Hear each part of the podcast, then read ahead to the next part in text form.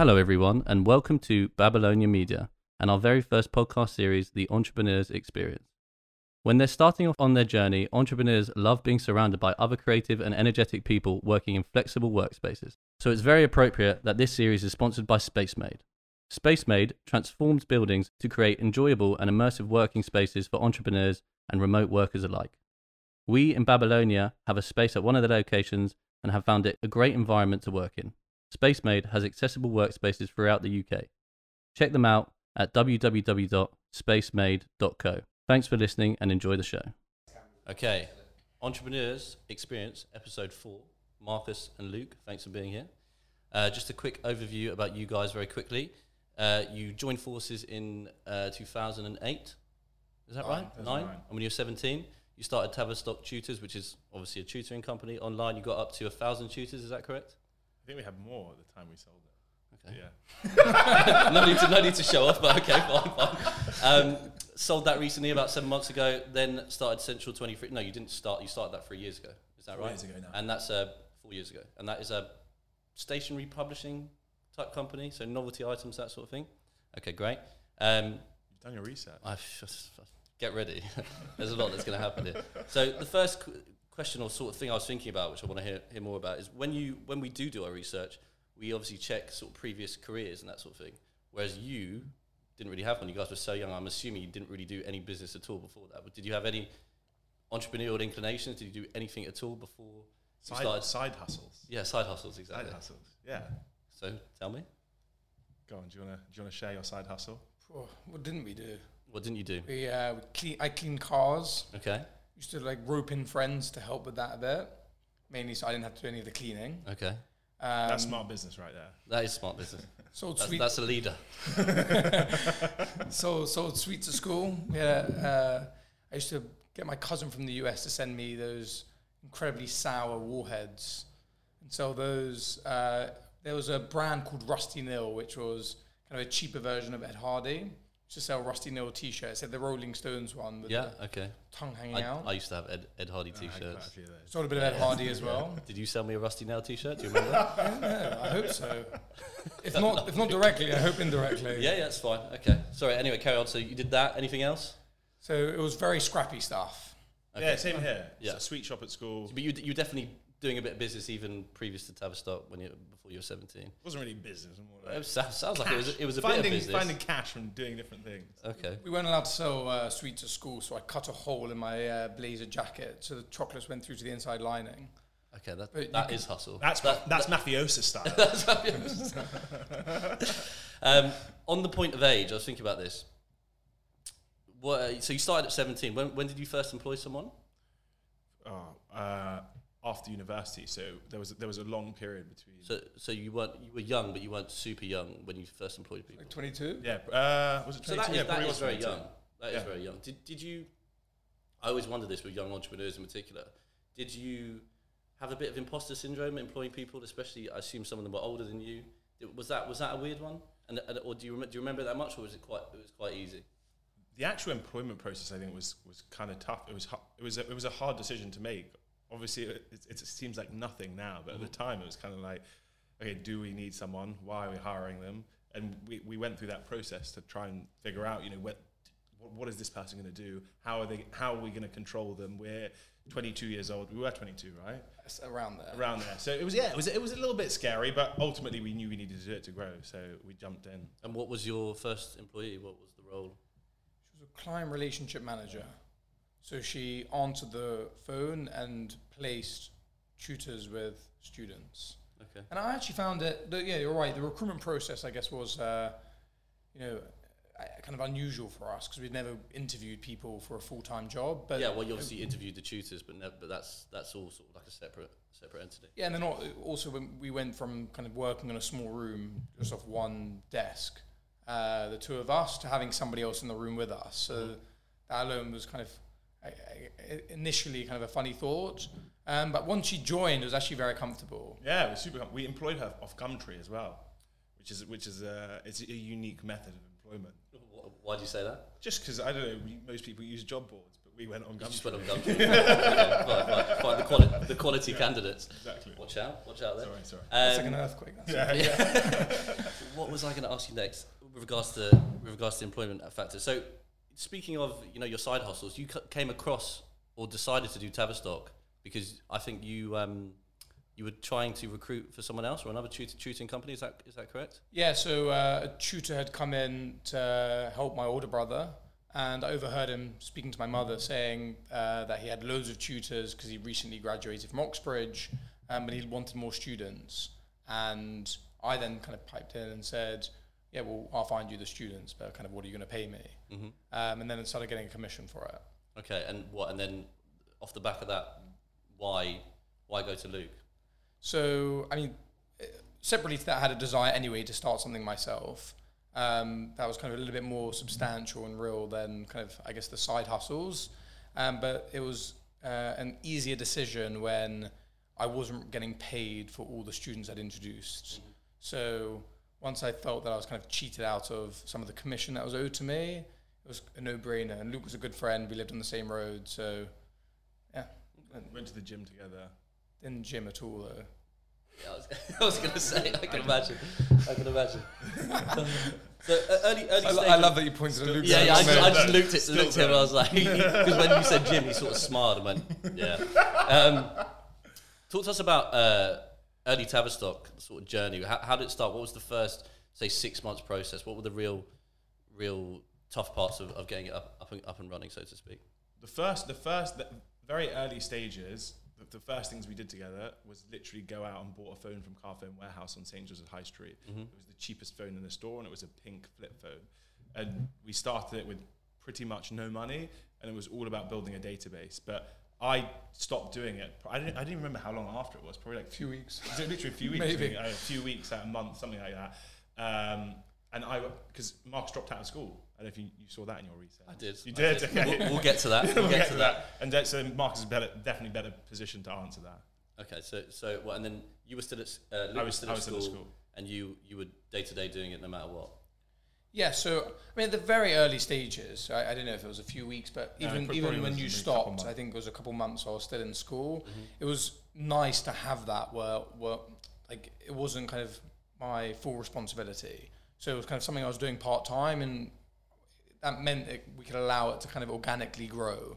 Um, once I went on it full time, it was just yeah, I mean, very much the same thing Luke and I were doing, just more of it. So you know, mass recruitment, trying to find as many tutors as possible. It was very much led by what students were looking for. So if a student called another agency and said, "Hi, I need a tutor that could help with biochemical engineering," the agency would say, "Sorry, we don't, we don't help with biochemical engineering, or we don't do undergraduate tutors." And was that the point really when you when you first started offering the more unusual subjects as a I think initially it was just a point of trying to make money, but then when you know the twentieth call was someone who wanted that more unusual subject, we were just keen to make money.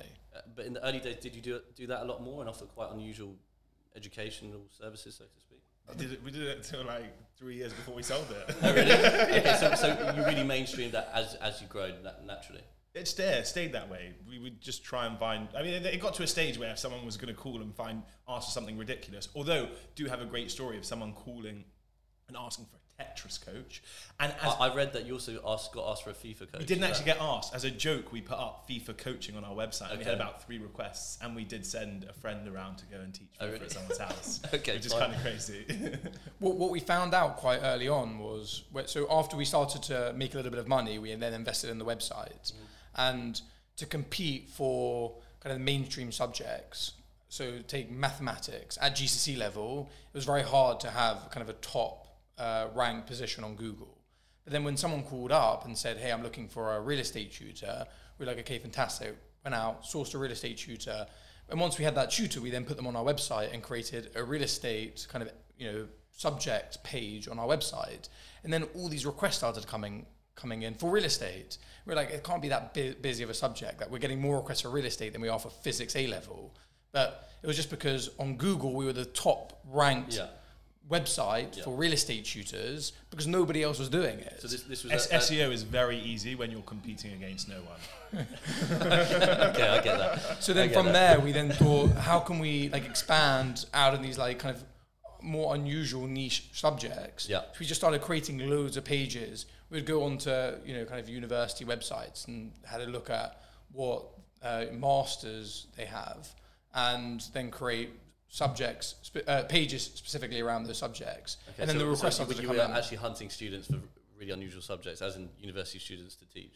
Yeah, I think it was more almost led by where what we could rank for on Google. Okay, so, so it's, it was completely that. Just the, the the least amount of competition, I guess, is, is the point there. And no, but also we got random requests from people, and we'd be like, "Oh, It, wow, it did that's actually fit cool. with the demand. You, Yeah, didn't, yeah, you yeah. didn't create a demand. Uh, sometimes I think we did a bit of both, but yeah, we, in, in- there were instances where someone would call us and ask something really random. We are like, "Wow, I didn't even think of that. Yeah. Let's put it online." Speaking of marketing, it's ve- it was very interesting finding out about all the little ideas you had. And I actually think when I think about Central 23 in particular, it seems like you, you- that quirky element that you have, i or you did in the marketing aspect with Tavistock, is, is sort of showing in the in the Tav- in in the Central 23 aspect of you know your novelty cars and stuff like that. What were the there was? Could you sort of just tell the audience the three or four notable marketing or PR stunts that you did, uh, that, that uh, especially in the early days that you felt really, really put you amongst it and get, gained a lot of attraction. I don't think any of the stunts we did gained us attraction. Really? I uh, think the bike. Yeah, yeah, yeah. Oh, so- I, I- I, I, was, I would say the bike, or Yeah. perhaps, perhaps we we, we well, wrapped depends, a car. I- depends in a way, but I guess that that's a, a- easy. A, lot, a lot of what we did, we did. We, it wasn't. It wasn't amplified to a level of, of you know, an international business. We were based in London, so no, it no, I was get that, but you, but, but the the concept of creating that word of mouth, which is so important, you definitely did that. Yeah, yeah. So the bike was good. Wrapped a car, left it around, left it near schools. There were great headlines as well when we got great, articles. great headlines. Very, so very good. and yeah, the bike, de- you know, like getting articles in kind of mainstream in the mainstream media off the back of the bike made it kind of all the much more worthwhile. Um, did you do all of this in the first year? That, that these sort of these sort of moves of it was- the pens, the car, did it across uh, pretty much the whole time Across. of the game. across. Yeah. Because uh, first, say for six months again, was it um, purely word of mouth, just refer, refer, referral, and then and then once you go, oh, this is this is a bit of a business here. That's when you start to market. Was that the general idea? It was literally zero thought put into it. It Really? was just Okay. it was just very. So I, I'm overestimating you. Basically. okay, fine, fine, it, it was very over, like off the cuff. Yeah. So the bike was one of the, the early things we did. Mhm. That would have been in the first six months. And if you look at the picture of the bike, you can see it has no brakes. The seats all scuffed up.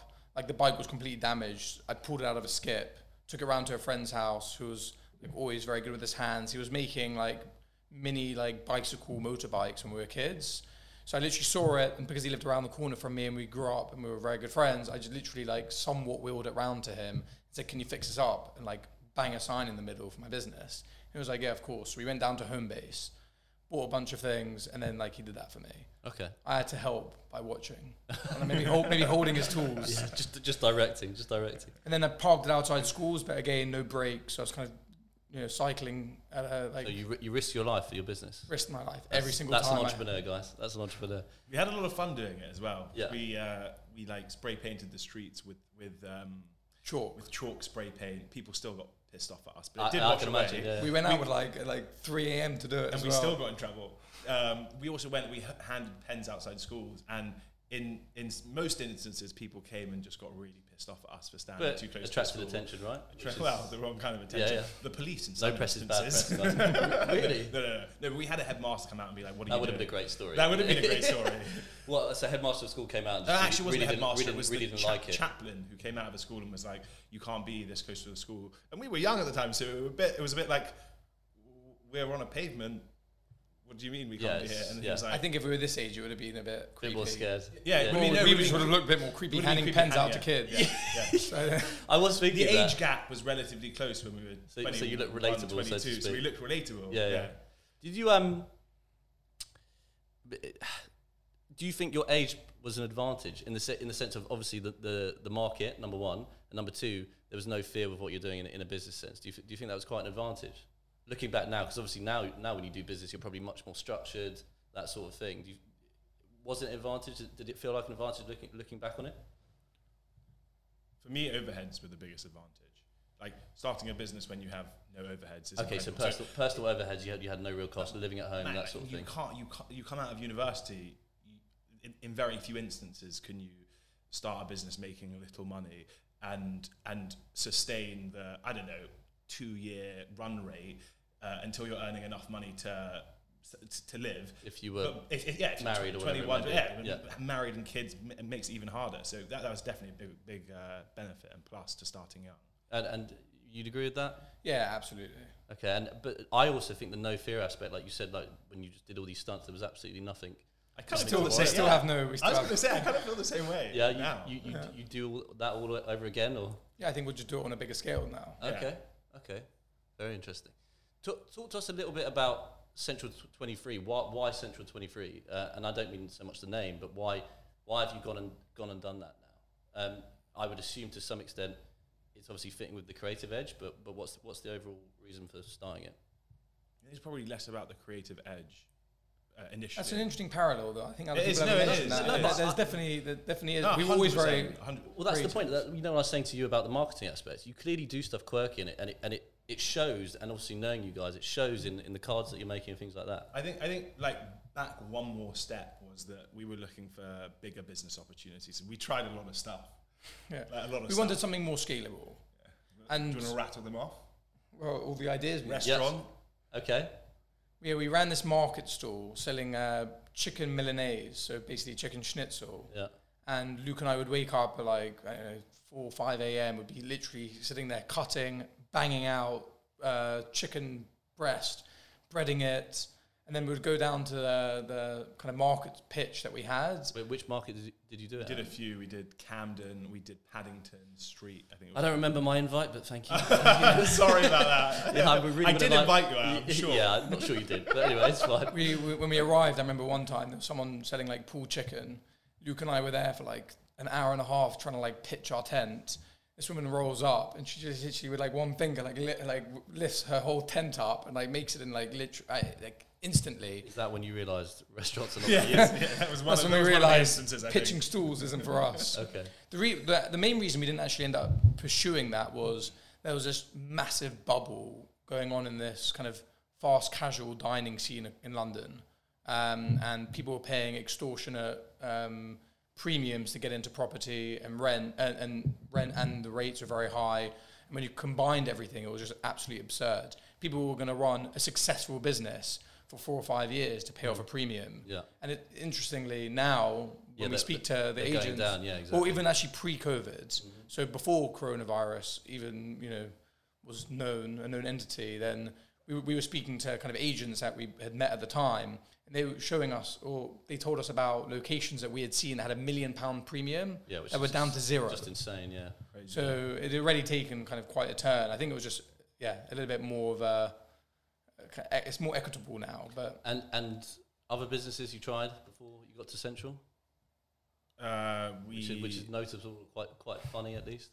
which, is- which was quite funny. Yeah, yeah. Well, I mean, Uh, t- tell me all of them. I'm I'm genuinely interested. Like, how many trial and error sort, sort of businesses did you do before you got to Central, and what were they? We looked into fragrance at a point. That a lot of the stuff was very exploratory. Exploratory. We didn't mm. really we didn't really go into too much detail. Mm-hmm. We were just kind of like analyzing options in the market, doing a bit of research, seeing what felt right, and I forget myself sometimes. I Yeah, mean, yeah, Yeah, how looked many you do? We were- it's we true. were- It's true though. You do that all the time, right? Like especially when you're younger, you just try a million ideas, or you get you, you do like a. It's almost like a six week business, and then you're like, okay, let's move on to the next one. And I think that's great. Actually, I think that the thing that links back to what you were talking about before in terms of our quirky edge was the fact that we always gravitated towards things that we enjoyed. Because we always had fun at work. Even running a tutoring agency which is probably a business you wouldn't really expect to have fun in we we made the most out of what we were doing and had Yeah. a, had a great time enjoyed it messed around. Yeah.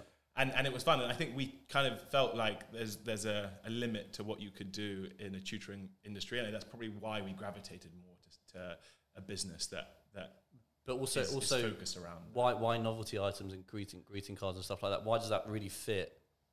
Uh, I'm I'm really Oh, that did, there was no link. There yeah, was there's no link. because I'm really curious to understand the, the conclusion of wh- why you've because it's such obviously so different in so many ways to a tutoring company. Number one, why why that market? You obviously like it creatively wise, but why why greeting cards? Why novelty items? The only link is um, is scalability. So we would exploring all those. Sorry, what you yeah what yeah, you were saying exactly. before. So uh, that's the only link. We were just exploring all those different ideas. Stumbled across across a product in Paris that we actually got called out on LinkedIn the other day, saying, "Oh, you basically copied them, but uh, whatever." recently. Yeah, recently. Should we should we name them? Should we? You should do it if you want. In all honesty, no, no, no, no. They say it if actually said they actually said uh, this sounds like uh, IP, uh, whatever. I just said IP I said fraud or whatever it may be. obviously the courts decide, but there's it's a big topic: imitation um, versus inspiration. And I, I, we very much thought it was inspiration. We took that's how So you- anything you had is no developed. idea about this brand before. No, no, no, no. Yeah. I, we saw it, and then we kind of created our own versions of it. So Yeah, it's not yeah. copying. I want to it say if it's uh, inspiration, it's Luke Sora. Yeah, yeah, exactly. but so we made our own versions of this product that was an art piece that was selling for 15 euros. Yeah. The components were really cheap, so we made our own version. The components were literally like 20, 20p. And then we thought, okay, we can retail them. They're fun. They were. It was a pill, pa- uh, a plastic bag with a pill inside that said things along the top, like "speak French instantly," and that was the novelty item.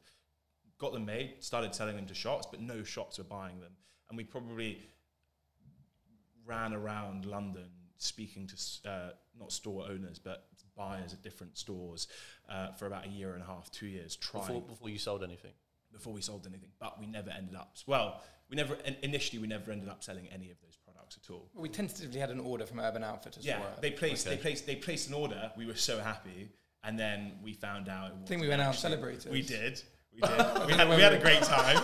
We had a great time. We had a good night. We had a good night, and then the next morning was really rough because they didn't. They they because you were hungover or because, no, well, because, both. the order No. got cancelled? No, they, they it wasn't. act- They didn't actually. They said we were going to place an order, but they didn't send us an official. yeah, it wasn't No, we didn't know order- we were receiving an official PO. This was the first time we ever did anything in wholesale or retail. Yes, you didn't know the So we were like an yeah. email saying we're placing an order for 2,500 units. Like, we're rich. Yeah.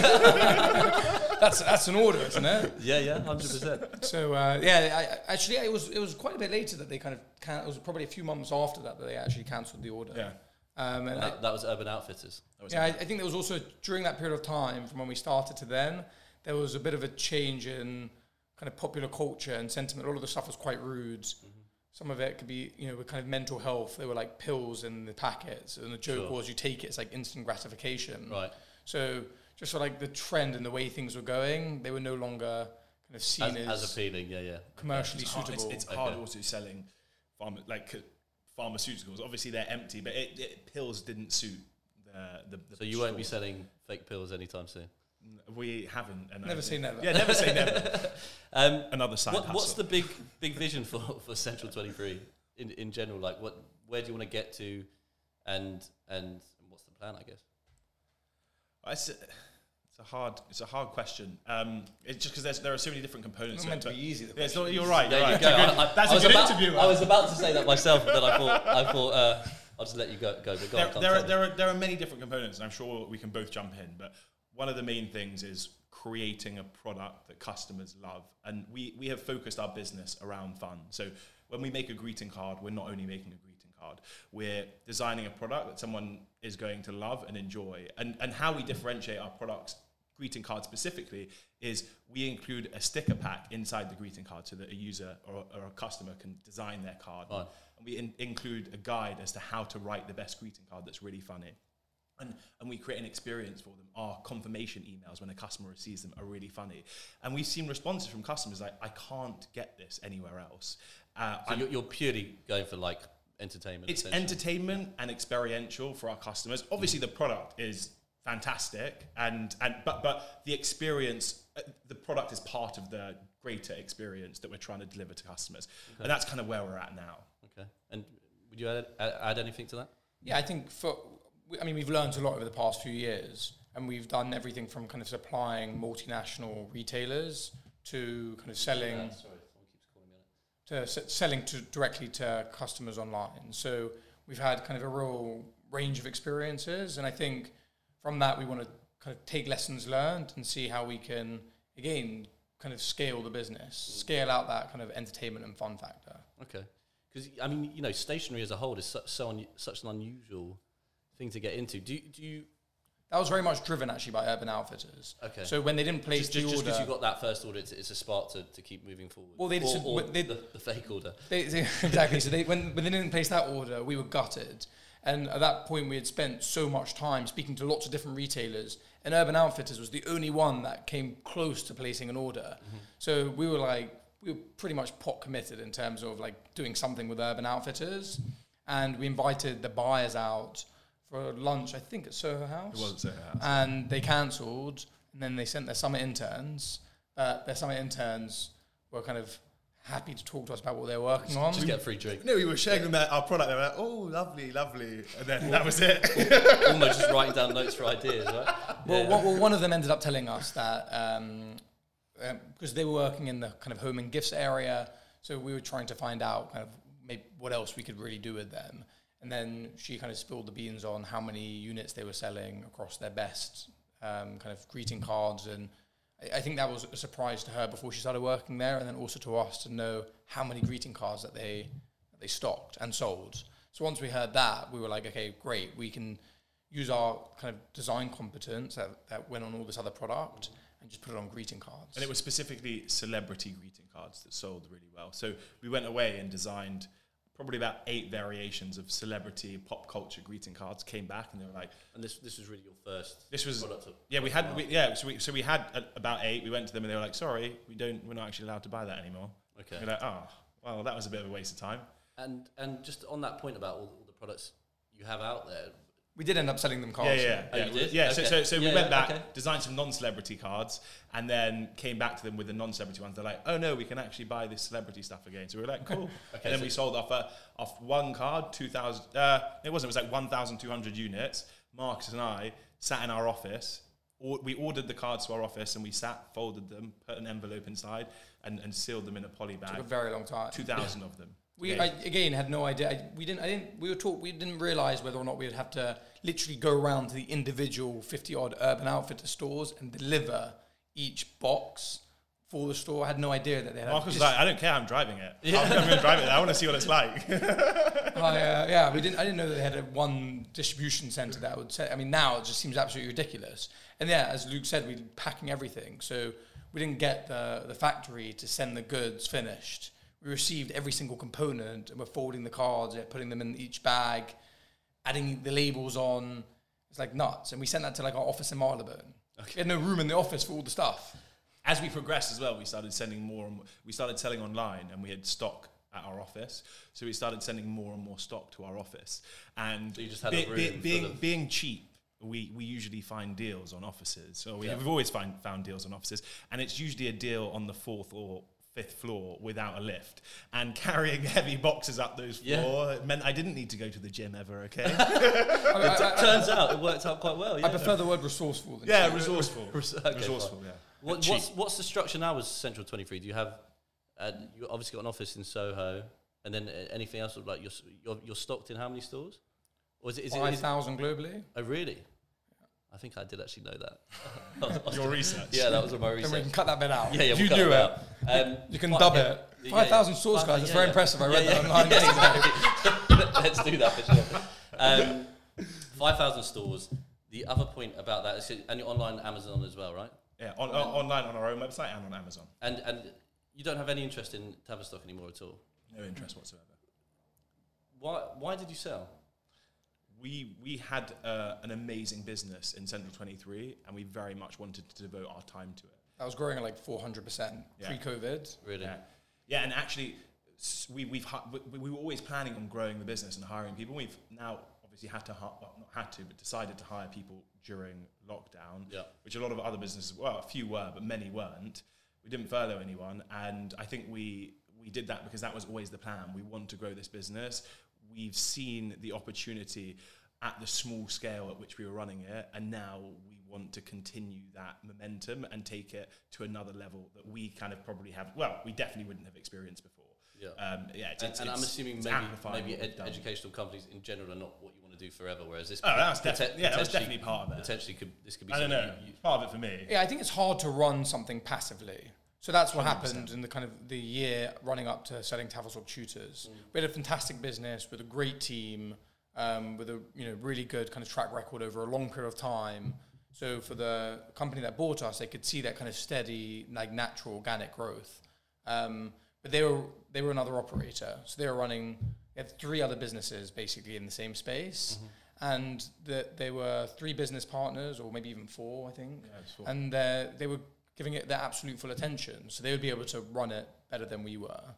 And yeah, it just it made complete sense to us. Definitely better opportunities for for the team as well there, just because there, there's actually growth potential. We were You, you felt you hit a ceiling with, with, with where It you isn't were. so much a ceiling. It's just that you, you kind of hit a ceiling naturally because you're not focusing on it. There was definitely there's listen. If there wasn't opportunity to grow it, n- no one would have wanted to buy it. Yeah, so there's agreed, yeah. obviously opportunity there to grow it. We just didn't have or We weren't dedicating the time yeah, to it was, it was done- opportunity 10 cost. years, that sort of thing, It was more. It was more. It was more. There's opportunity in Central 23, and there's opportunity in Tavistock Tutors, and the opportunity in Central 23 far outweighs the opportunity. I think we also enjoyed it more. Tutors. Yeah, we at hundred percent. Yeah, listen. As you said, we, we we're able to we're, able to kind of try anything, and that's Yeah. a lot of a lot That, of that freedom you, you've had and still have as a result is great, isn't it? hundred percent. We've we've Central Twenty Three as it's grown has been a kind of testing ground for. Um, loads of different things, loads of different product types, what we want to be as a brand, how how fun it we want it to be, how rude we want it to be, all of those things. And it's a learning experience, analyzing what customers' desires are through instant feedback on social media and email, all of that sort of stuff, which is really really fun. Okay. We, we can also we also have a much much bigger impact at Central 23 Tavistock tutors. As, as we said, we had 1,000 more than 1,000 tutors, More than 1,000 More than 1,000 plus. yeah, 1,000 plus. But but there's a limit to how many people we could tutor in Central London. Sure. With And Central you're- 23, and we're you're selling a thousand products a day online. it's crazy. That's an amazing. So you're touching a thousand different people. and, and and with one small tweak to the product, Yeah. you make a thousand people's days. Yeah. And you and we see that live feedback on Instagram. Fe- with the feedback must be great to see. It must be so satisfying. it's so really. rewarding and, Yeah. it, and it rewards the whole team because everyone knows they're doing the right thing we're moving in the right direction and we're constantly improving that, Mm-hmm. that process It's amazing how customers, when, when you touch a customer, how kind of engaged they'll be. Yeah. Sending emails, we've received letters to our office.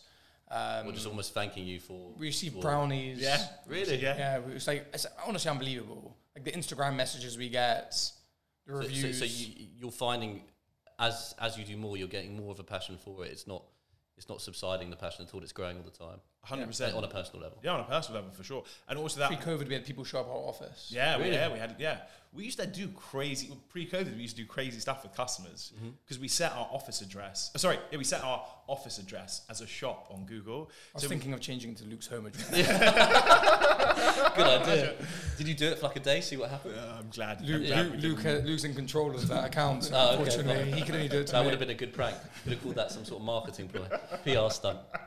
Um, tracking back to Tavistock, and I think because especially you guys are even now young entrepreneurs, the the whole selling a company process. I think people would be really interested to hear more about that. Could could you maybe start just with how, what was the approach as far as when they came to you, what happened, and then and then how long was the process, and you know maybe maybe a bit about did you actually think it wasn't going to happen at one point that that sort of thing. Yeah, a, a- few years before we sold the business, we had interest from um, one specific company, and we weren't ready to sell. Not, not being the one that not, not the one that bought Okay. us. And we were thinking, we were considering selling it at the time, but we weren't quite ready. I think it was also very much in the early stages of Central 23. So Tavistock Tutors was the main thing we were doing, and it just didn't feel right at the time. It was actually a very good offer. Um, so should have taken it. No, no, no. shouldn't well we, we got a great offer Yeah, when we sold the business, but yeah, if if uh, You, you think at the at the stage of the business it was at at the time, it was a very good really offer for this yeah, for the very stage of the business it was at. Um, and then when we had that interest, Luke and I thought the natural thing to do would be to speak to competitors to find out if you know somebody else would make a higher offer. Did, did you? By the way, just sorry to interject there, but did you even think about selling it before that happened? Were you were you were you at a stage in your mind where you where you thought we do really want to come to an end here and we want to sell, or that that that was the first time you'd even contemplated it? I think that was around when it became maybe a serious thought. Yeah, it, it was. It was never like, oh, we're done here. Let's sell it. It was Yeah, more yeah, like, well, this could be interesting. You know, Sure. let's explore it. Sure, sure, More sure. like that. Yeah. So then we we spoke to a load of competitors, and a few of them we stayed in touch with. You know, kind of the past couple of years, and it was one of the, the ones that we stayed in touch with. We actually Uh, worked with them as well, so we shared tutors and Shared clients. tutors, and okay, fine. A little, little bit of stuff together. So yeah, I, I think having had that initial offer and them having seen that interest and then staying in touch with us kind of over a few years, kind of allowed them to, I, I guess, kind of helped kind of grow them kind of foster that interest. Yeah, it Yeah, also and grow confidence legitimized. in what Yeah, they were legitimized our Yeah. relationship. They were very confident in in us as people. I think. which And is- and and how long was that process from the moment they actually came to you to Long time. to selling? Really? Yeah. So I mean, well, we were speaking to them casually about it for a couple, couple of years, even no. Yeah. And then it became serious towards the end of last year. Was it November? Um, Around then, no. yeah, probably would have been around November. And then uh, before You're the, really I struggling. actually there. can't even remember. No, no, I did. Wait, wait, no, I think it was a bit longer than that, wasn't it? uh, maybe we signed an NDA with them in November. Yeah, yeah, yeah. And then at so some point we kind of tentatively agree we agreed a price with them, signed an NDA where because we had again we had other interests because once we knew they were interested and it was getting serious, you know, we wanted to see our options. Yeah. Because if somebody was going to come along and say, you know, we're going to offer two times what they're offering, then you know it's important for us to kind of know what the you know, the market the market dictates the price really. So you only really know that by putting it out to the market. Actually, someone offered us slightly more as well when we were going through this process, but it was a real weird person. Actually, two people offered us. More. Yeah, two people offered us more, but one person w- was super weird. Like Yeah, the don't- weirdest. Maybe we didn't say too much. Yeah, Yeah, I was going to watching say, that. can you imagine this person watching that? Am, am I to weird? be fair, like, I think well now that person knows they're weird. No, Yeah, so yeah. we but also we were thinking we weren't thinking about it solely from a financial perspective. Obviously, that was the most important element to it, but there were other elements involved. You, like, you, you will want, it, this you want it to carry on and actually do c- something. continue? Right. Will our team be happy there? Yeah. And we also we the transition, the likelihood of it definitely going through. Because once you're going into the negotiation, if you're going to spend a few months negotiating Yeah, and you want- finding you details, credible buyer, right? you want to Yeah. know that at the end of that, the transaction is actually going to take place. Mm-hmm. So I think the likelihood of it going through with the company that bought us, we were very confident in that, and their ability to take it, you know, take it on, do a good job with it. So it's a combination of things. Also, because we had the other business, Luke and I didn't want to stay on, and a lot of people who want to buy your company want the kind of owners or directors To, to to stay, stay on for a period of time. Yeah. And, And, you didn't have to. You don't have to do any of that with, with your deal. we had a week handover, which is kind of very Oh, rare. Okay. So often, I mean, other companies we spoke to, they had, you know, the, the founders or CEO, directors maybe had to stay on for six months, a year, maybe Yeah, longer. Yeah. Um, and also, there was no um, because they would be running the business from when we left. If there, there was no, basically, it was kind of uh, a deal all done in one go. So, so what they, they were really, they're just really trying to expand their what roster, and that's what that's why they took you on. So, to some extent, they're not even. Do they even use Tavistock individually, or are they just putting it under their bigger? They're bigger still, I think they're still using it as a separate brand Yeah. now. I mean, they might they might plan to change that. Yeah. But I think the idea was to to build up a, a much bigger tutoring agency that can kind of consolidate quite a few of the bigger brands in London. Um, yeah, and, and, and it seems to be working well for them, which is cool. We did also speak to a few business brokers as well, but those were the instances where we'd probably sell to a non-operator, and it didn't really work out for us. Okay, okay. On the um, education front, I, you guys have been so immersed in it for so long. I did wonder, you know, when you start when you started Tavistock to now, the transformation of o- online uh, education is is obviously dramatic, especially what in the past five years in particular. What's what's been so different from when you started uh, until until when you sold with regards to the way people learn um, and and sort of the, the practical elements involved in that. You know, it's funny. So a lot of people ask kind of those broad education kind of related questions. I think just because of what we did was so it's geographic specific and also kind of socio-economic. Like it's it's one kind of target kind of catchment. So people that can afford to pay sixty pounds per, roughly on average per hour that live in London. So I don't think we had a big enough like data set to really see, you know, kind of I guess massive trends. Um, I, I, the But, but, but surely, just There- there was the, the, definitely- the there- online factor I must know, have been I think, there. I think there was a in, in sentiment past two, three change from customers being willing to do online. Uh, We, uh, uh, when it came towards the end of everything that we were doing, we weren't handling day to day requests. Yeah, yeah. So it was very much the, the, the two people in the business, uh, Simon and Rosie, who were dealing with those requests. And I think based on general feedback, there was definitely a, a big sentiment change from people who would be like, online, no, my kid can't learn online, to online, yeah, yeah, let's try it. Obviously now, especially, but Now, but it's, that's now, it's a, now that- that, was a that- fourth change. yeah, yeah, yeah, and and that, I- and, and that that's what you sort of agree with that in general. Well, yeah. Well, I was gonna. So uh, we only know about now just from kind of speaking to other people because we have no involvement in the business. But as Luke said, there there was that kind of gradual change where people became more accepting of online. But I think that the all the obvious things were changes that you know were we became aware of. So like anything you would kind of assume kind of people became more comfortable with. So like using whiteboard or interact, interactive board online. You know, if it's kind of trends that are taking place in kind of other industries or just in general that people became comfortable with rather than specifically education. Um, so it was still a very um, kind of old school type business. Most of the work was done face to face. Um, So yeah, we, we weren't kind of at the forefront of kind of ed tech Yeah, and you- you- kind of making big changes. But you just saw the the, the obvious trends. You, you you saw them. Um, I must say, especially even with Central Twenty Three and Tavistock, you're clearly, which kind of aligns aligns with some of your quirky marketing ideas. You clearly are very concerned with differentiating yourself. Um, I read that you guys really were concerned, particularly with Tavistock, in the concept of teaching within a set of someone's interests. Is that right? I, I, and and that really really interests me in general because even what we're doing with the podcast, it's about trying to you know spark people's curiosity and, and create interest. Why why did you feel that that was so important? Was that just a personal feeling from your your experience in education? Yeah. I, by the way, I think Luke and I have also just got, happened to have always gone into incredibly competitive areas. Unfortunately, we've never found such a niche that like no one else is doing it. Uh, maybe like little ones within our business, but not as the business, you know, the business as a whole. So we've had to kind of try and differentiate and stand out. In the case of Tavistock Tutors, we did that in many ways. And really, it's just kind of a price to kind of quality. So we want the value of what we're delivering to be better than what somebody else is. So we often looked around at what kind of the more expensive agencies were offering and just made sure we were doing all the things that they were at a better price. We also implemented our own, but that was one of one of the things we definitely implemented ourselves, which I don't think That, many that other people were sounded doing. like it was an ethic you It was- really tried to it was- push, it like, was- like shape the lessons it around was the actual it was interest of the it was person. also feedback from from customers, and so I think we heard once that there was a a tutor went round to the student's house and they both liked the same football team, and the parent called us and was like.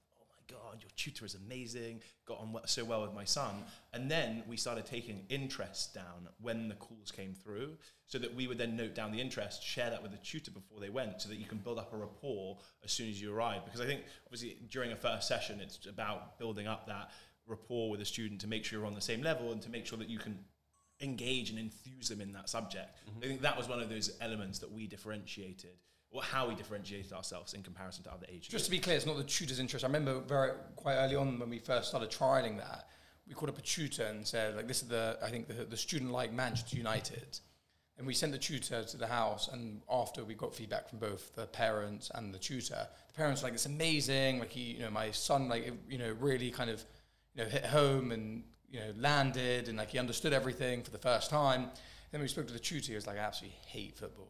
um, but But he, but it was But- the but I- whole- but I- it- knowing that whole- he- his, his way of teaching, was knowing that he liked understands, it, yeah. and it was a mathematics tutor, he literally just explained everything in the context that the student would, you know, basically be interested in it. And also, And- an- and another interesting, going, right? an- yeah, another interesting point on that is a lot of our top tutors and the most successful tutors were actors.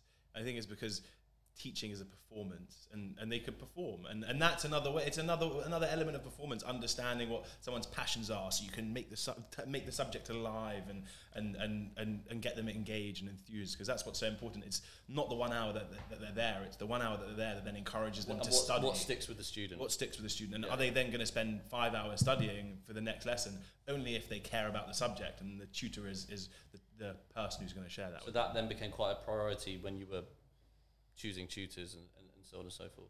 yeah, I mean one of the priorities of over like And what, what were the sort of fundamentals for on the tutoring side? What- Like, what were you pick, what were you picking? Obviously, they had to be good at teaching, but were there particular maybe s- s- slightly more unusual variables that you considered towards a tutor that you think made a difference? when I when I was interviewing, it was very early on because then we we handed over to the team Is this, in the co- is, is this the back-to-back Costa Yeah, days? that was so minutes? fun. That was Yeah, really yeah. fun. Yeah, I bet. they were, they were, was, it was, they, were, they were fun days He's reminiscing. He's Costa- reminiscing. Costa, Costa was Costa great. sucks Spend no so much though yeah, we never so- spent any money in these places either. yeah, so we're, we're saying Costa sucks. They're like they were the worst customers ever. they just came and used our seats. Yeah, we brought 15 customers to them. It should be great. We should have been paid a commission. We're promoting them. So um, Let's not talk about promotion.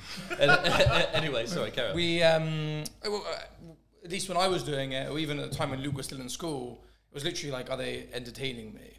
Like I'm dyslexic. Like, am I going to be? Am I falling asleep in 15 minutes? Because if I am, that's a big problem. yeah. So it was just like their engagement, their enthusiasm. That was But really what kind of And anything else apart from that? Yeah, mean, then, they- then, you- then you- it's like experience, uh, qualifications, DBS checks, so uh, um, background, Background check. checks, they- yeah. The parents were very keen on, on although I didn't really understand it. You could have a background check and then do weird stuff, and then it won't be on your background check because you already got it done. Yeah, So but if, you, if you're No, no, if historically, you're in your thirties yeah, and you've never had anything historically, then you're Yeah, yeah. A lot, a lot, yeah. A lot of a lot of our tutors were quite young as well, so it didn't make so much sense for them. But anyway, so like, yeah, qualifications were definitely important, but experience also was so useful. That was definitely a big sign to see how successful some someone could be. And we did take on people initially who didn't have much experience, but Well, I was gonna, s- I was going to say, weren't like uni students a really big, Okay. like big access point for you?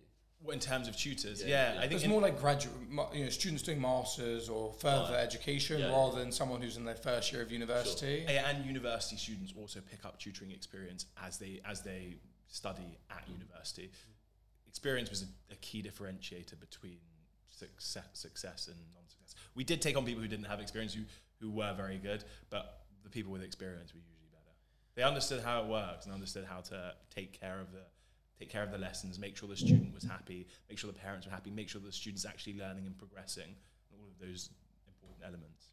I think by the time somebody actually came in and sat with us, we already knew all of that. Yeah. So at that point, it was just like engagement, enthusiasm, because we knew what their qualifications were. We knew how much tutoring experience they had. We got references from them. And and just out of interest, sort of a parallel to that, do you apply some of those principles when you're employing people? Less about the CV, more about the engagement factor of the, of the person. And because I, I remember checking something on your LinkedIn about how you're you're really trying to change the way people work. Is, is that right? So just talk to us a bit about internally your sort of philosophies there. I've definitely asked some weird questions in interviews. I just like Funny enough, a friend of mine, there's another episode where he talks about some really odd stuff. He's like, "Do you have a girlfriend?" Okay, That's no, no, I'm not that intense. Weird, weird but, t- but totally appropriate. yeah, yeah, well. yeah, Yeah, appropriate. yeah. No, I, I, Trying to do get some you know examples what? just for I- I- context. I, like. Now you sound a bit Yeah. creepy. Oh, yeah. I'm very invasive. what do you do at night? no, it's it's. I like people come into an interview and you can see they're very like, they're very like straight. you just and want to put them at ease uh, so you can them at ease. understand. So like, I'll ask them like, "What's the craziest thing you've done on a holiday, for example, or what's your favorite song, or, or where where'd you go on the weekends?" Because then they start laughing or like giggling to themselves a bit because it's not a usual thing that you'd ask in an interview. But you learn so much more about a person rather than hearing their bullshit. yeah, you, yeah, you want that human element. You want the human You element the to human- that's- understand You're going to get to know really that in the end anyway. And you want that them to sort of bring that out in the way they work, right? Hundred percent. And Yeah, I'm gone, sorry, no, no, no, no. That's I think that's a, it's a really important element when meeting people, And changing the dynamic. just just on the dynamic in general and the internal aspect, bus- having business partners, obviously it's great. Is there any advice you'd give to people who, who about managing that relationship? Because obviously you guys get along in- incredibly well, but I'm sure there is tentative moments. Is is there anything that stands out with regards to how you really keep a good business relationship going? Your friends anyway, which helps. Yeah. But managing both sides, do you do you are you quite specific about certain aspects of roles and responsibilities or whatever it may be? have been, haven't been. Like it, it's changed over time. I think as we've as we've got older and more experience, we've learned. Well, we naturally drifted to certain areas, but I think we've learned to kind of uh, cover certain areas. But it's less so about our relationship and more so about getting more done. Because there were there were times when we were both doing the same thing, and it was kind of like, wait, hold on, there's two of us. We can do so much more if we if we split up. Obviously, not split up completely, but if we focus on different areas and then report back to each other as to what's going on, and that's kind of where we're at now. I think trust is super important. Yeah, huge. Yeah. Uh, yeah, would you sort of agree with, with those aspects? Blind trust, actually. uh, uh, really? Seriously, yeah, yeah. Why, why, why do you say that? Just because? Because, like, so it's the loyalty element because then you don't have to worry about anything external about, apart from what you're, Exactly. you're thinking. Well, yeah. Also, but like, if you if if like I were to go away for five months, I would like be so fine leaving the business. Did you go away for five months? Even to tell everyone. that you love that. Bet you love he that. hates it. He hates it. No, no, I'm joking. But you know, what I mean, it's it's that idea of of you you're so confident in the person that you don't need to check over them. He doesn't And realise if he goes away for five months, he's coming back to no business. Yeah, yeah. no, It's like, Marcus, you what are all these never do that. expenses? Yeah, yeah.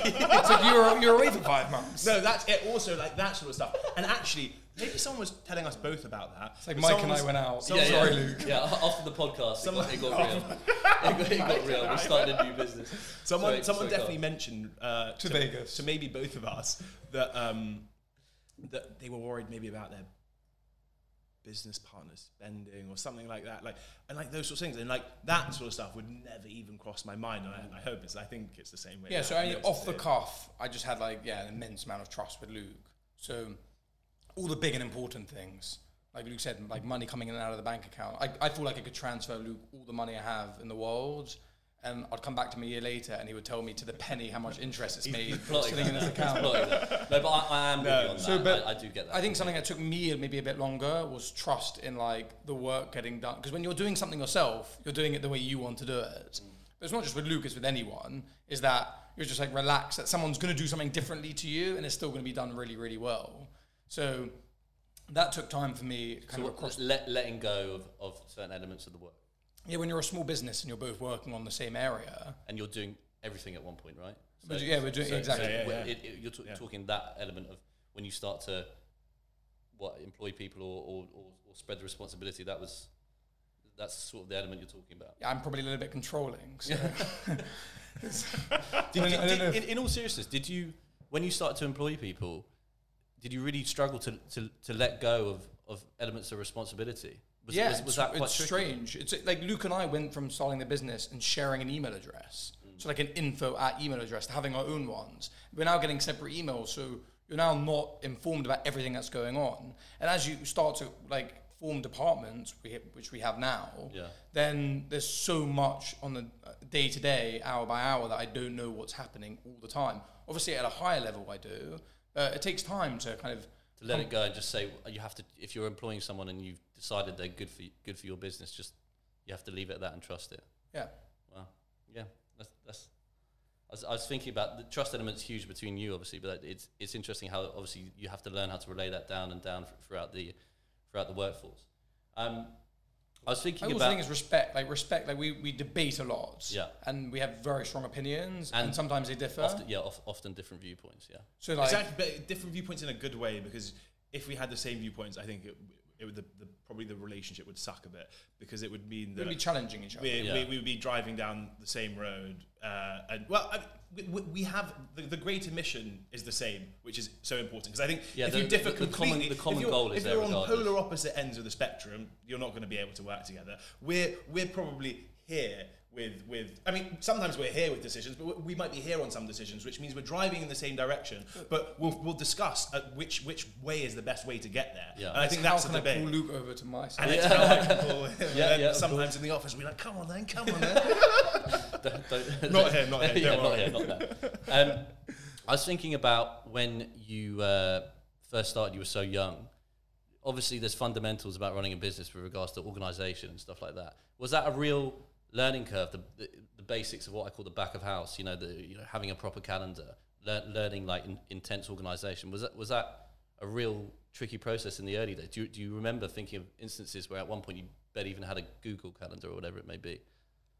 Uh, yeah, I, I, I Because remember. because teenagers, you're, you're not organised. It's just a fact. think it's so- gradual progression. It so is. like, it's complete gradual progression. Yeah. we started on like with Tavistock Tutors, we started on Excel spreadsheets, and you know it was okay when there were kind of fifty entries, but then when there were like a thousand, it became very difficult. And then Luke decided to color code them, which was like a novel invention for us. it's, it's funny. It's even like it's even like the way we. But it is simple we- things like that. There's small, tiny meticulous things. things that make such a difference. Yeah, and then you they? add a new column that changes it. But then you get to a stage where you're like, oh shit, there's way too much stuff here. We need to do something else. And Then you go out and look for systems, and you you build out your your organization, understanding, speaking to a lot of people, other people who are doing the same things, getting a lot of advice. advice. But Google is by far the best resource in the world, and Absolutely. and you could or literally YouTube. You can learn a lot. or on YouTube. yeah. Sorry, yeah. Why this is on YouTube, It right? will be. Shout learn out- kids. shout out to YouTube. Yeah, learn, learn kids. Sorry, no, no, there's there's so much that you can you, you can learn, and it is tiny changes that can have a big impact. But did, did you in in your early days was that one of the first priorities uh, when you're employing people is, is find someone who can sort of manage logistics operations so you can focus on your strengths? I think we were doing it was, everything. Yeah, I think it was it was it was finding someone who could manage the operation because there was too much operations for us. Yeah. So it was it wasn't necessarily that you can do it. It was just it's so vast now. You've got it. we needed to add, we needed we let's say we were doing it we needed to add a third person in to help us do it Mm. and that that's that was the, the first stage in growth and then what we did rather than adding we probably would have needed i don't know let's say four more people to keep up with the the growth levels that we had we invested quite a bit of money in systems instead um, that just improve the speed at which we could assign tutors to jobs uh, organize jobs. It had automated follow ups built into it. Um, and that saved us a lot of a lot of that time, so we didn't need to invest so heavily on employees in that area. Do you, do you, do you miss Tavistock at all? And I, I, what I mean by that is obviously you'll miss it a bit, but but did it really feel like it was the right time in every aspect? It's funny because so much has ch- we hadn't been back in the office with everyone because both companies are in the same office, and we haven't been back with everyone in that office since we sold the business because of coronavirus. So we literally sold the business just before Corona. If we were a few weeks off, then the deal most I don't know maybe maybe would not have gone through just because I the whole even yeah, yeah, we the whole world went yeah. into turmoil. So like we it was bef- you know a couple of weeks before before lockdown. Good timing, I was going to say. Yeah. So very very good timing. Um, so yeah, it's it's hard to say. I think it's more kind of the team because The we- team aspect, Our first ever employee had been with us. You know, that it was a Tavistock Tutors employee, and she'd been with us. day kind one. of- Is that is that the one who you found on Gumtree? The one, Yeah, yeah, yeah, the one yeah, who yeah. kind of Yeah. yeah. uploads her CV to Gumtree. So it's it's yeah, it's more maybe the people rather than we weren't.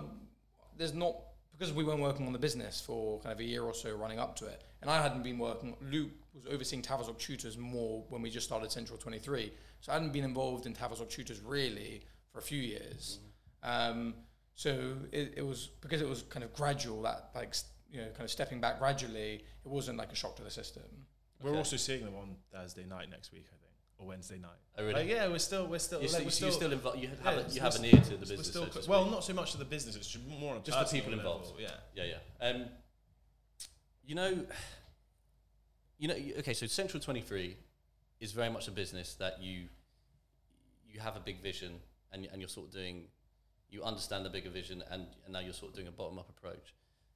Tavistock wasn't wasn't like that, I guess, because it was more, especially in the early days, you just play it by ear. Um, considering those two elements, executing executing just a business plan, let's say, do you find I, what I would say is the advice? What what advice could you give people on executing, say, the smaller goals? And, and is that the way it worked for you? You start to find out that create lots of smaller goals to a, to a bigger picture. Is that is that what happened? Or my advice to anyone if they're starting something young would just be to because Luke and I didn't have that experience where we came out of a corporate and we had some yeah so, you know kind of a specific skill set that Yeah. was going to really help us when we're starting something so you, you'll find that a lot of consultants end up starting businesses because they've been in and out of a lot of companies seen how they work so I think the main thing if someone doesn't have that past experience is going out and getting as much advice on as many different things as possible so if you're employing people for the first time like go and speak to people that had done that before. I, ideally, people from kind of the biggest companies you can speak to, you know, kind of all the way through to kind of another startup who's just you know six, seven months ahead of you. So, I, and I, it, I think it was a while, you know, maybe it was kind of for probably only really when we finished university that we actually went out and started to seek advice. yeah, it was. You know, so we were kind of running this business for four odd years without really getting advice from people, and it's crazy to sometimes think that if we had started I mean, getting that's a hell of a long time, isn't it? Really. yeah, You know, and and you were quite a substantial business at that point as well. I mean, it wasn't. Subst- it was. It was. It was nice size. It wasn't substantial. You wouldn't call it substantial even four years in. It was nice. It was nice. we had enough money. Yeah, we we You're, playing, you're playing that down. I mean, Yeah, four we, we, no, we had, yeah, we had enough money to pay for an office we got an office as we came out And to pay university, ourselves- and to hire someone. and to Yeah, hire someone and to pay ourselves like you know kind of a starting salary, Sure. which was quite mediocre. Yeah. Um, so yeah, and the, I think I think it depends who you're asking.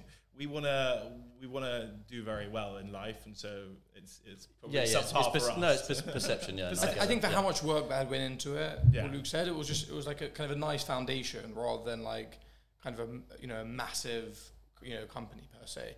But also the market's quite small and niche, so for our market, we were in a very good position. Cool. Had good brand value. Do you, any, anything to add on that point? Yeah, um, I I- think I, I- think I- I, you mentioned you mentioned small goals to big goals. I think yeah, there's a, Yeah, there's probably is, is, like is that quite efficient for you, Did, or are you quite meticulous day to day in, in, in short term goals? we have um, a load of medium term goals that that we've never uh, reached because we've changed course, and I think that happens a lot in new businesses. So, like setting a five year plan, and this is where I want to be in five years is great. But as long as you're not super attached to it, because things change, or, Yeah. or if you have an understanding of where you want to go, setting those short term mm. goals is really important. But we've we've we've changed path so much. Our, our our mission is still the same, but you need you need to be adaptable. And I think setting something in stone is often hard because it means you, you don't have that opportunity to And I. I guess don't be a perfectionist, right? Like, like I think Yeah. a lot of people get obsessed with that. Like, I have to be so perfect to start, but that's just not really the way business works. It's all, it's all trial and error, at least in my opinion. Did you, did you, did you think failure and trial and error was a was a big thing for you guys right now, it's probably the biggest thing. It's it's it's in, in Central in particular? Because what, you're trying so many products, test everything. We've we've tried to set up a test in every role that we do, and then within the role, smaller tests. We were just talking about Amazon today. We're testing so much on that platform. On social media, we're testing loads of things to see what gets the best response. It's about understanding the customer and then changing course based on the feedback that we receive. Because it's also it's not only it's also the, the element of ever improving. And I feel like we could very easily say, all right, that's good enough, that's done. But ultimately, we want to be like, that's version one or that's version two. Let's get to version 100 because version 100 is going to be better than version one or two, especially after all this amazing feedback that we're getting from customers. And I, and and I really think that's how we're going to be able to con- continuously improve and, and achieve greater success. So, so often your the source idea, idea is not what ends up being the product. Well, I, I mean, often the source idea probably would become a product, but then we would take feedback from an initial release to try and improve that product. And also, when I say product, I mean everything. So, talking about tweaking emails to see which one the customer best responds to.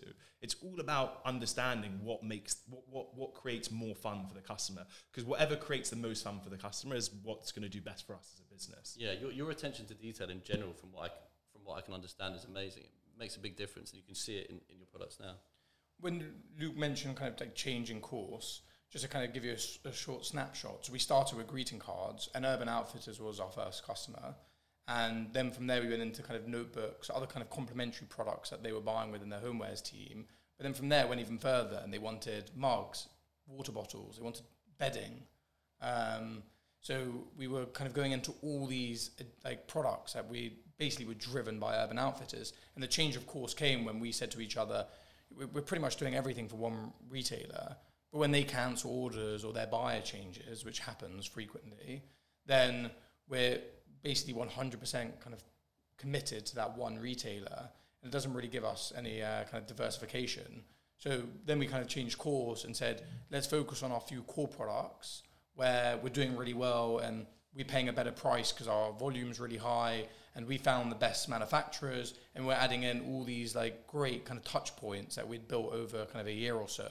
So like the add-ons and the Yeah, that was a, that was definitely an element there where we were just going into random products, trying them and, and, and seeing how they went, but we weren't focusing on the on the finer details, which is kind of what we wanted to do. I think it's when we went to China.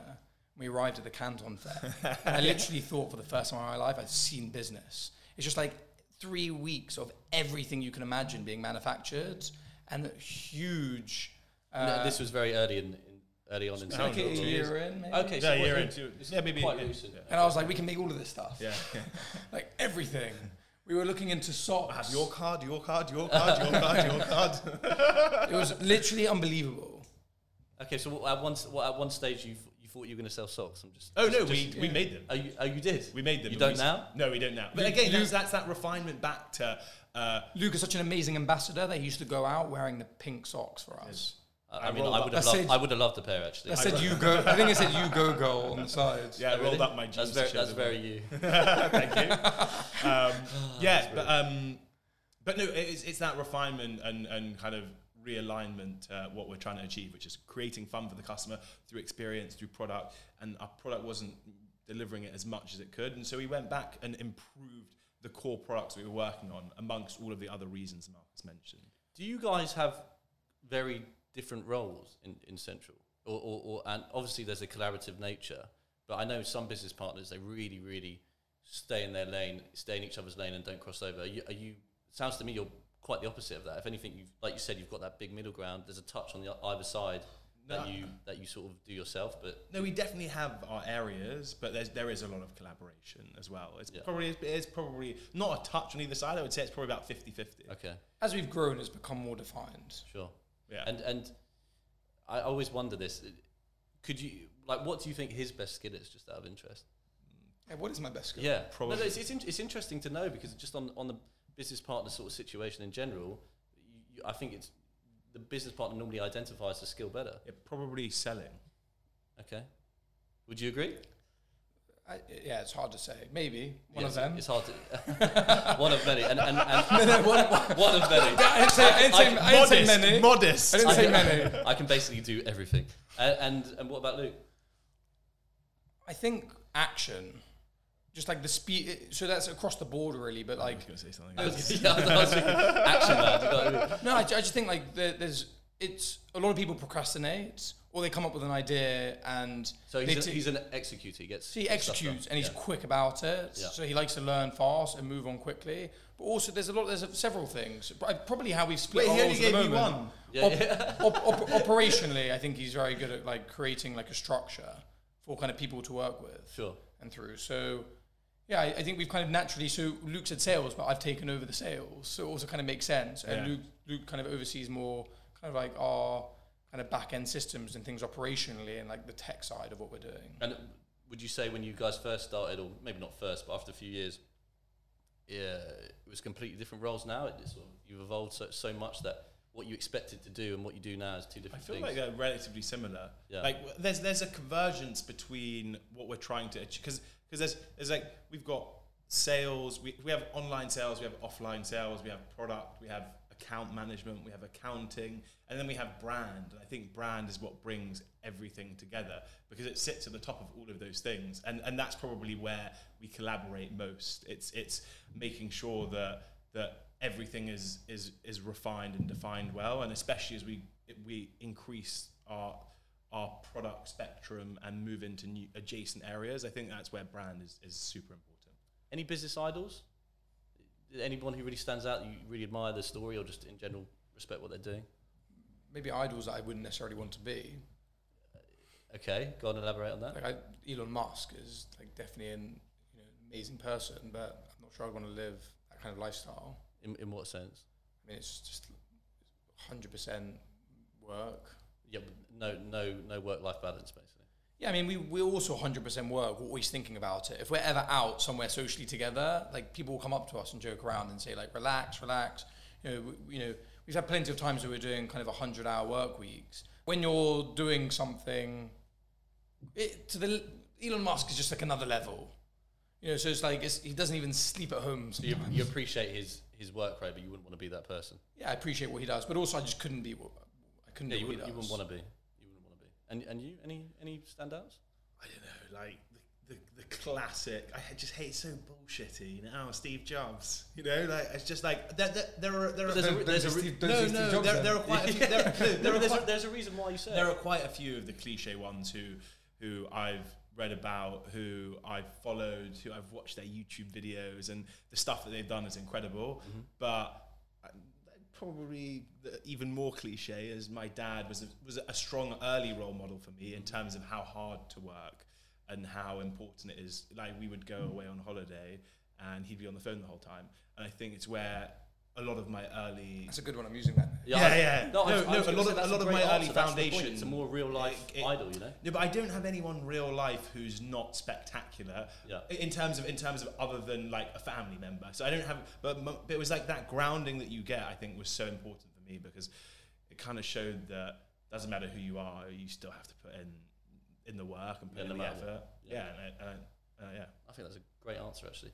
And then f- this is a slightly slightly cliche question, but it's always interesting to to hear. Any particular books you'd recommend people to read in an aspiring terms, entrepreneurship wise, or just books in general you, you really thought helped helped you personally? I always liked Grinding It Out by Ray Kroc. He's the founder of McDonald's. They actually made a not such great movie about him called The Founder. Yeah, yeah, yeah. I like I like well, the they, actor. they, Who um, was it again? Well, they made Oh, it. I can't remember. His They name. made it look out like he sort of stole it, right? Is that? which- yeah.